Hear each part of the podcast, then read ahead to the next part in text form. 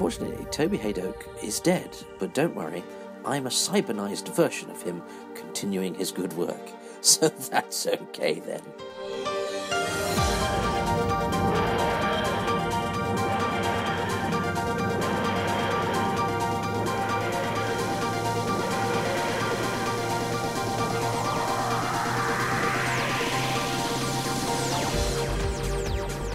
Well, it's a beautiful sunny day, and we can see the river, and I've been invited back to the flat of a lady who's very kindly agreed to talk to me, so I'm going to ask her who she is and why I'm talking to her about Doctor Who. Okay, my name is Marcia Wheeler, and I worked on 3 Doctor Who stories. 1 as an AFM, and 2 as a production manager. And you span 2 Doctors, so the first one as an AFM was The Wheel in Space for Tristan De Vere Cole. That's right, starring Pat Troughton. And do you remember Pat Troughton? I do remember Pat Troughton. I liked him, and of all the Doctors, I think he was the one who managed to stay the most grounded and human. Most of the people who played Doctor Who eventually sort of went mad if they weren't like Tom Baker and slightly bonkers to start with.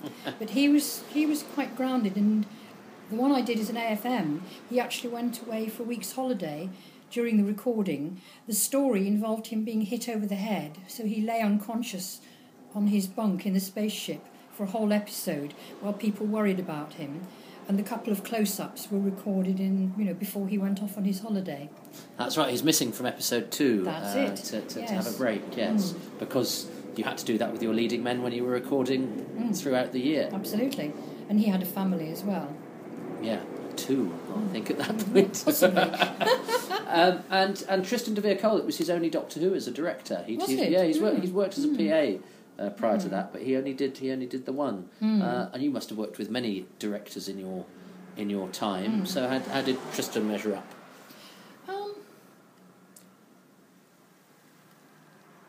Tristan was confident, easygoing. I suspect Doctor Who was slightly slumming for him, but he approached it, very professionally and competently. I seem to remember that one. The biggest problem with it was where we were going to record it. There was some problem going on with studios, and it was planned to be in one studio, and then it had to be planned for somewhere else. And the production assistant, then called director's secretary, I think, and the titles constantly changing, Rita, was constantly retyping running orders and information. We kept saying, please, Rita, don't do this, it's all going to change. And eventually, the designer and Tristan got so fed up, they just said, oh, well, wherever we are, this is what we're going to do. And we ended up in Riverside. I can't remember whether we did the whole thing in Riverside or just a couple of episodes. Riverside had just closed, and they had to ship all the camera equipment back down there to do it. The pub over the road was known as Riverside 3, with the 2 studios, and then Riverside 3 was the pub over the road, because everybody used to go there to eat. Because the catering was so bad. The catering was so terrible. And the cast of Wheel in Space, yes, you've got Michael Turner, Eric Flynn, Donald Sumpter. Mm. You have memories of the cast? Quite an eclectic cast. It's such a long time ago. The one that I do remember was Donald Sumpter, because he was playing quite a small part. And the main thing he had to do in one episode was periodically shout, fire blue or fire red, and he could never remember the cues. So we worked out a system whereby I would flick one finger of one hand and he would shout fire red. And if I flicked the finger of the other hand, he shouted fire blue. And he never did learn the cues. We were still doing this in the studio. Well, it hasn't stopped him from having a great career. No, well, he's had slightly more interesting parts to play since then, I think. Yes, indeed. And then there's quite a gap between that, late 60s, and the it was recorded in 73, the Time Warrior, and you've been promoted. So what happened in between? We'll come to the Time Warrior shortly, but what happened in between finishing Wheel in Space and starting on the Time Warrior? I did a lot of classic serials, which was an area that always interested me, and I ended up back on those as a production associate years later. I spent nearly a year doing something called The First Churchills, and I did Sense and Sensibility, I did Bel Ami, and then I did various other things. I was on loan to series and did an old film, Softly Softly. That was an experience. And then I trained as a production manager and did another big all-film children's serial as a second production manager. Oh, I did a whole load of Z Cars. I worked on Z Cars as an AFM and as a production manager. And I did some extraordinary stuff, remaking all the children's series episodes from a series called Sinister Street, which had been sold about a year after it had been transmitted. And I don't know whether you know this, you may want to get rid of this. Children's stuff tended to be done during the day because of their limited hours on single-ended tape, which was then, because it was cut-edited, into the main tape, so there wasn't a backup. And they'd lost the transmission tape, or it had been wiped, so they were able to re-edit for sales off the backup tapes, but there was no backup tape for the children's stuff. So all the actors and the children came back a year late. The actors were in shock because it was like Groundhog Day, suddenly having to do something they'd done a year before. And all the children were slightly bigger, but they were still, very strict rules. And I remember constantly having to say, stop, the children have got to go off. And the rather elderly director bleating in the gallery, I'm much older and frailer than they are, and I don't have to stop for a rest. So did odds and ends like that. And then I did Owen MD, and then this Doctor Who. And I think it was the first time I'd had a serial, as it were, something with several episodes, all on my own, as a production manager, which is probably why I remember it. And that's The Time Warrior, and directed by Alan Bromley, his first Doctor Who. Yes, I think he just retired from a staff job as a radio producer, something like that. Certainly, yeah, because he'd been a producer of Out of the Unknown. He was a big BBC man, wasn't he? Yes, and he, one of the entertaining things about him, he had absolutely nothing to lose, and he took absolutely no stick from John Pertwee at all, because John had been in it for a while and was inclined, given a scene, to say, well, I think I'll do this, and Alan would sit him out through all this and say, no, I think we'll do this. And it was like, the irresistible force meets the immovable object, and the immovable object won most of the time. I was interested to watch that, because he just, his technique was just to stand there, say nothing, and then, now we'll do it my way. Because a few people have said that he was not a natural fit for Doctor Who. In fact, he came back and did a Doctor Who years later, from which he resigned, because he and Tom Baker... He wasn't a natural fit. I remember the script was written by Robert Holmes, and it was an allegory of Vietnam. That's what it was meant to be. So it was set in medieval times with these two opposing barons who lived in nearby castles. And the audience were never going to get this. But one of the barons was supposed to be North Vietnam and the other was South Vietnam.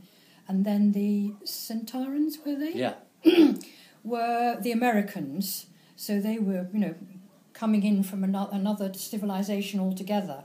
And I can only suppose that Doctor Who and his brand new assistant, Elisabeth Sladen, was supposed to be some kind of, extraterrestrial United Nations. And Alan started off casting, and he asked for suggestions. We didn't have casting directors then, so people in the team would suggest people. And I remember suggesting Donald Pelmear, who came in and practically was the character, bumbled in wearing the glasses and so on, after which Alan said, you know what I want, and went home, leaving me to do the rest of the casting on my own, which was a bit startling. Goodness. Absolutely. So I cast David Daker, who I'd known from Salisbury, and an actor called John J. Carney, who I'd known from even further back, and he was actually on a building site when his agent rang him up. And he was perfect. He really looked the part as a medieval thug. And they're a great pair of characters, David Daker and John J. Carney. I thought they were wonderful. They have a whale of a time. Yes.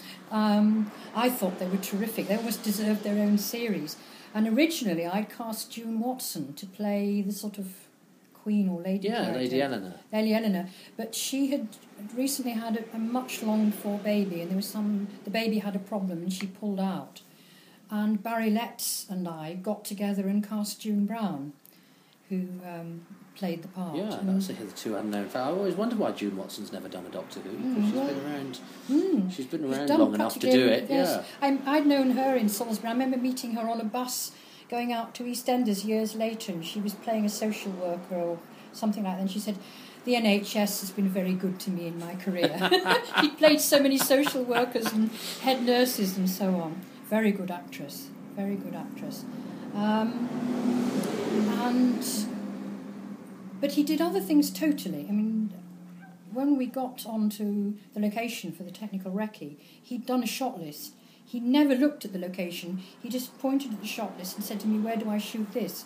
And I went, "How about there?" And he had a look, and he more or less put a tick on the shot list when I showed him somewhere to shoot it. It was an extraordinary technique. Mm. And he was very reluctant to do an extra shot, because there was a moment where a stuntman said, "Oh, look, I could do this fall here off the ladder." And it wasn't on his list, and he didn't want to do it. Eventually we did do it, and it ended up in the piece. In fact, though nobody, you'd never know, it was actually the same stuntman died in 2 consecutive shots. But I had a terrible time finding the castle, and I was fairly new as a production manager.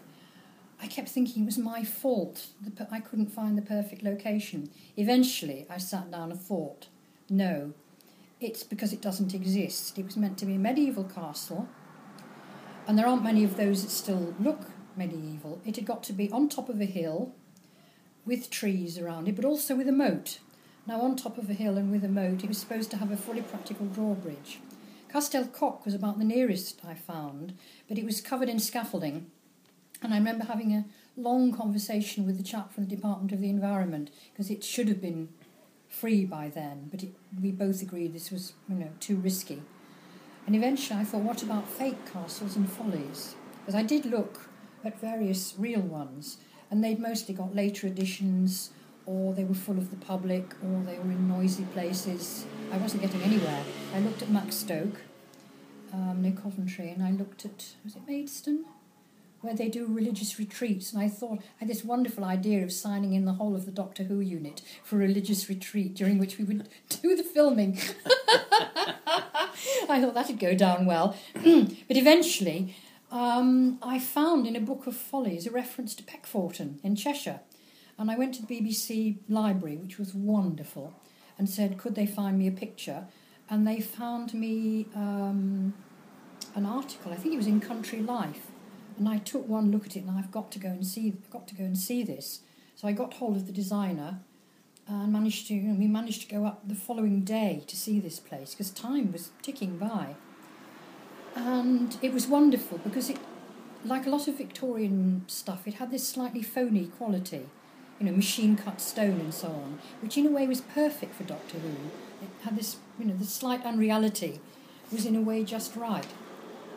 But I had a lot of trouble. It was owned by the Tollemache estate, and they'd had feature film shot there before, and the feature film unit had behaved extremely badly, so they were very reluctant to give permission.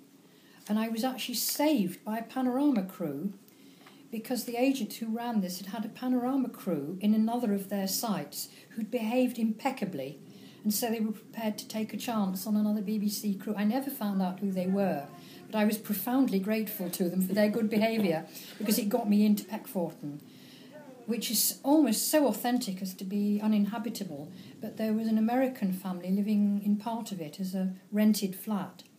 And when the designer, Keith Cheetham, and I got onto location, and we were inside, this enormous Irish wolfhound came charging towards us, barking away. Keith promptly hid behind me. And this dog stopped about 6 feet away, and the woman came after it. And it was actually perfectly friendly. It could not have knocked us both over effortlessly. And she said, "What are you doing?" And I said, explain what we were doing. This had a payback later. It was in the middle of the filming. Suddenly, a bus full of children appeared, absolutely out of nowhere. And this woman had organised it through the school. And it was her daughter and all her daughter's school friends, the last thing you want in the middle of filming. But being a well-trained Doctor Who production manager, I had got with me the world's largest bag of toffees, which were passed round the children to shut them up during a take. And although they really wanted Doctor Who, we were able to use the actor whose name you reminded me, Kevin Lindsay. Kevin Lindsay kindly acted as a diversion from time to time, because children used to spring up out of the ground in Doctor Who. But what you really didn't want was a bus full of them. And it was quite a difficult location because there was a long drive, an archway at the bottom through which we could not get any of our big vehicles. So they all, including the caterer, so they had to stay outside. And the Tollemache estate had said they didn't want members of the public inside the estate, and we'd said no, we wouldn't let members of the public in the estate. And there were all these children. Not good. Anyway, so we sorted out the casting, found Peckforton. The designer adored it, so that was okay. In fact, several people said we could have shot the entire 4 episodes there, we could have done, but we wouldn't have had the money. No. We had 4 days of filming, and it was considered, quite exceptional that we were that far away from London. Yes, it's very unusual. In fact, it's one of the stories that... A lot of the walk-on actors went on to be actors based in the Northwest who I've known, or Ray Dunbobbins in it, and he was in Brookside. The extras came from Manchester. Yeah, Andy Abrahams, who I've worked with at Royal Exchange. And one of them, I'm sorry, I can't remember his name this far back, had actually played the lead in a Wednesday play, and he came on to us because he was a skilled bowman, and I was astonished that he would. Having played, a major part, he would come along and be a special skills extra on a Doctor Who. But he seemed quite happy about it, I think, because he could use this other skill. They were very nice. I do remember that we had a hell of a lot of filming to do. There were fights. There were all sorts of things. And I remember that one of the scene crew said to me he thought of complaining until he saw the lighting cameraman, Max Semmett, actually running from one setup to the next. And what I remember, the real horror, which I have never forgotten, one of my worst moments as a production manager. I arrived on site very early. The prop van arrived. I said, OK, unpack. We need the telephone box for the first shot. There should be a tractor and a trailer coming to take it up to the location because you can't take it up on the lorry. And they unpacked the lorry. Guess what wasn't in it? The telephone box. It was still in London, and a whole intricately planned day of filming fell apart in front of my eyes because I thought we could do this sequence while they put the spaceship together, because it had arrived in bits, and people could also practice on the horses, which they were meeting for the first time, all of that. And also everybody was going to come out in the wrong clothes. And I remember turning to the designer and saying, "How fast can you put the spaceship together?" And he said, 3/4 of an hour. I said, do it, because we were obviously going to have to start with that, and sent somebody else to ring up London and get the wretched phone box sent up separately. I think we ended up shooting at the end of the following afternoon. But it was one of those nightmare moments where you think, oh my God, because it was so tightly scheduled. And the next nightmare moment, apart from when Alan Bromley and co arrived and discovered we couldn't start off as planned, because as you can probably have gathered from what I was saying, he was very much an as planned sort of guy. Mm-hmm. It was the next morning. I rang up Ealing to ask, if the rushes were okay, and they said, they were okay, except for the first shot, which wasn't any good. And I thought, the spaceship, which by this time had been dismantled and put away. And when the camera crew arrived, I said, Ealing, said the first shot wasn't any good. Oh, they said, that's all right. We just took a chance on taking a long shot of the castle on the way. So it wasn't that shot. It wasn't that shot, no, because I didn't know. I don't think they'd even put a clapper on it. So, it had some rocky moments. The other thing was, and I don't know whether this is a story anybody else would care about, but it's always stayed with me. And the very first morning when the Sparks arrived, they were complaining, that they'd had to get out and leave so early they hadn't had breakfast. And in fact, I hadn't had breakfast either, because I got out of the hotel and rushed out to see the prop van and get the telephone box set up, which didn't happen. And we weren't having... This was Doctor Who, no money for breakfast on location. The first thing when people were going to have as coffee break. So I said to the Sparks, look, I'll talk to the caterers, and if they can do you a few bacon butties, you know, I'll get them sent up, you know, quietly, but you mustn't let anybody else see you having them. And, you know, time went by and all this was going. It was very busy, and there was just me. There was no location manager. It was just me and an AFM and a production assistant. I don't think I stood beside the camera once on that shoot. I was always setting up the thing in front, you know, the next shot in line. So Alan must have had to say his own action and cut. And about third day, the Wednesday, we were all having drinks in the pub in the evening, and the Sparks had put on their best clothes and their aftershave, and they were all drinking whatever they drank. And they pulled me over and offered me a drink, and they said, we've got a confession to make to you. And I said, oh, what? And they said, that first morning when we came and we told you we hadn't had any breakfast, it was a wind-up. You know, and they had expected me to say off, and then they could have grumbled and moaned and behaved badly. The last thing they had expected was that I would organise breakfast, because it did come up, and I told them about it, and they all went, you know, trekked off to the van, and they felt so bad about this. The thing was, they felt bad about it. I didn't hear a squeak out of the Sparks for the whole of the rest of the shoot. They behaved impeccably. They didn't complain about how much work they were doing or anything. So, and I thought it was quite sweet of them to tell me after the third day. They came clean. They came clean, yes. And the funny thing was that I'd been to a board for permanency just before I came out on this shoot, which Chris Morrohan, who clearly thought, you know, little blonde lady looked quite inadequate as a production manager, had gone on and on at me about what I would do, you know, if Sparks were difficult and complained and so on. And I knew what he wanted me to say, you know, that I would shout at them, which wasn't really my style. And so when he said, you know, what would you do if the Sparks did this or complained or the scene crew, I said I'd find out, you know, whether their complaint, you know, was valid or not and do something about it, which wasn't the answer he wanted. But it was the answer he was going to get from me. And I thought, you know, I wish this had happened before that board, because I could have told him this story, that being kind to the Sparks actually pays off. You know, because if I'd told them, I don't care if you had breakfast or not, they would have behaved badly for the next couple of days, I'm sure of it. Yeah. So that was a memory. Then we got into the studio, and that was sort of okay, except we nearly set fire to David Daker.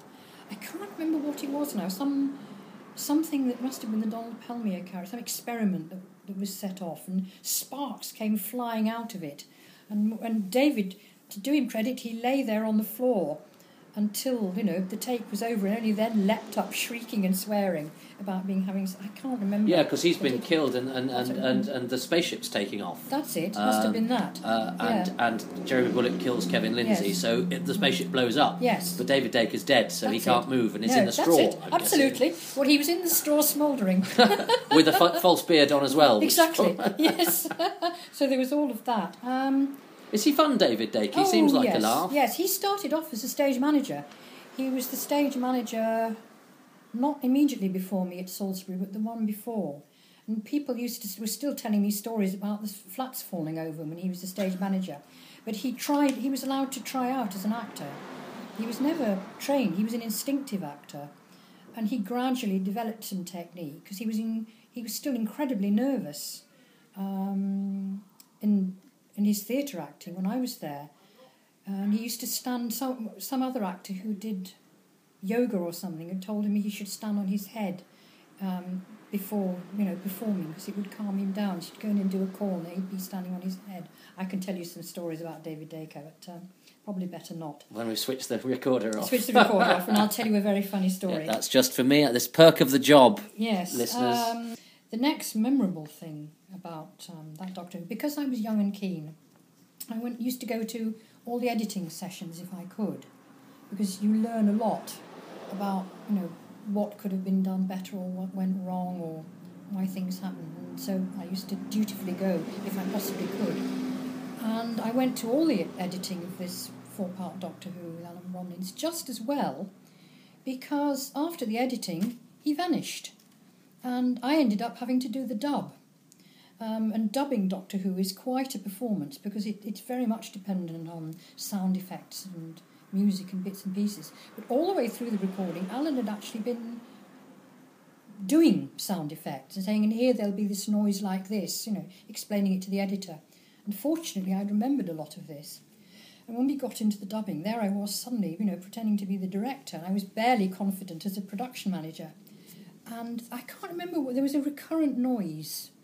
The TARDIS taking off? No, it wasn't the TARDIS. That was fairly well established. It must have been something to do with the space thing. And anyway, they produced a noise. And I thought, no, I don't think Alan would like this.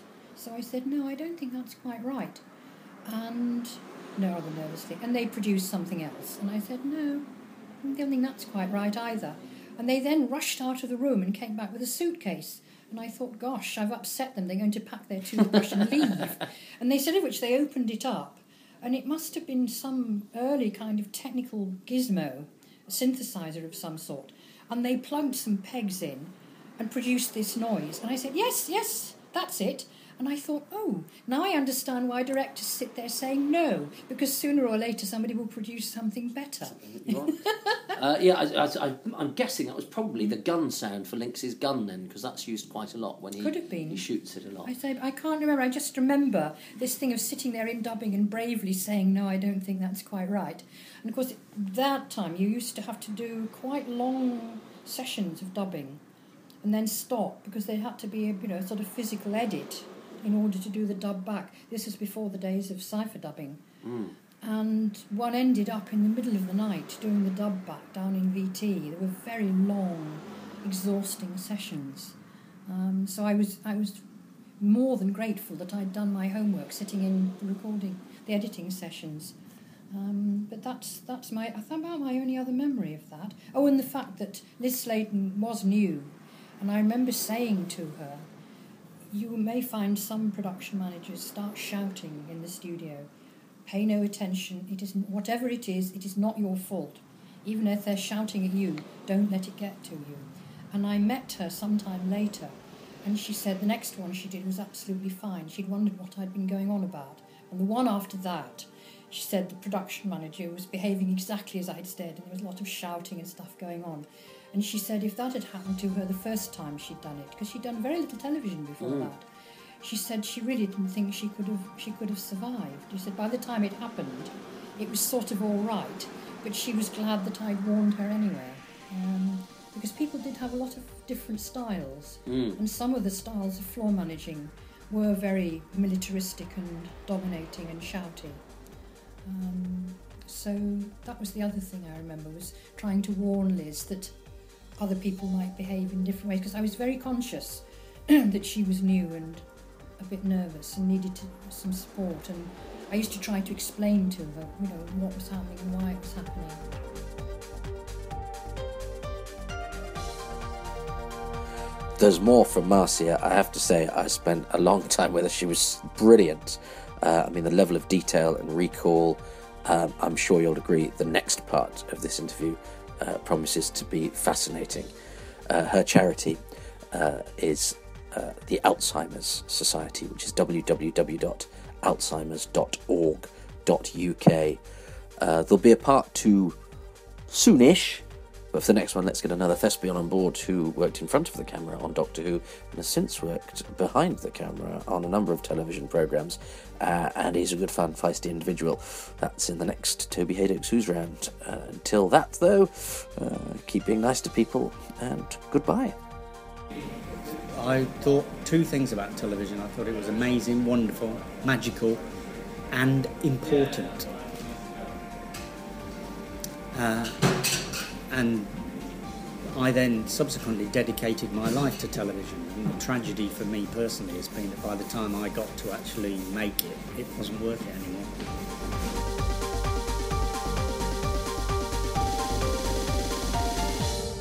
anymore. Coming soon from Big Finish Productions, Doctor Who, The Romance of Crime. Carbonaceous asteroid, I'd say. Traces of refractories, accelerated decay of aluminium-26, etc. We're on the fringe of a simulated gravity field. I'd say they're using remote gravitic excitation. Wilkin, I've found Carl. Carl? It's not pretty. He's been flattened. Duralinium. So possibly an Earth colony? On an asteroid. Strange choice. Well, we won't know unless we get inside. No! You are prisoners! Follow me. Do not attempt to communicate. Any attempt to escape will result in immediate execution. Yes, it usually does. All right. The controls aren't responding! The engines must have been interfered with. And we shall impact the planet's surface at terminal velocity. You must save us, Doctor! What do you think I'm trying to do? What? No! Stay back! No! Sorry. More stairs, K9? Don't worry. I can carry you. Really? Wouldn't it be better to carry K9? I think you might struggle with me. Coming soon from Big Finish Productions, Doctor Who, The English Way of Death.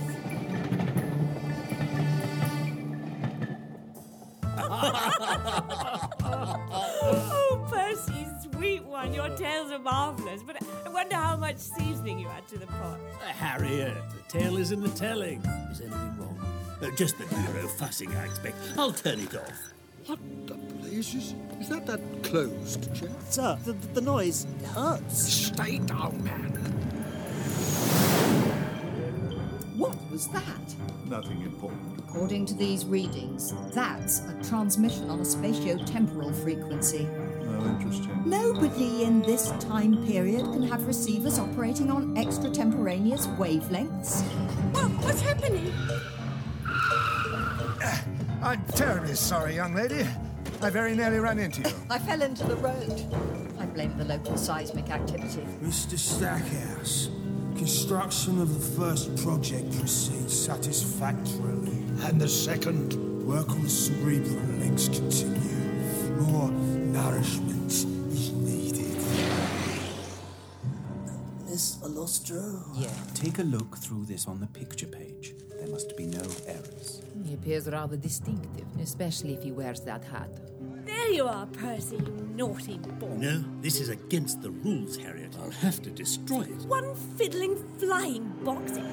June 1930, Southern England. Minor tremor noted at 17:47 hours today. It must have been caused by somebody or something alien to this time continuum.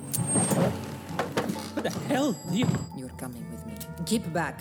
I don't want to have to kill you. Well then, don't. You have completed your examination. But you can't be serious. You can't want it to actually destroy the world. Big Finish. We love stories.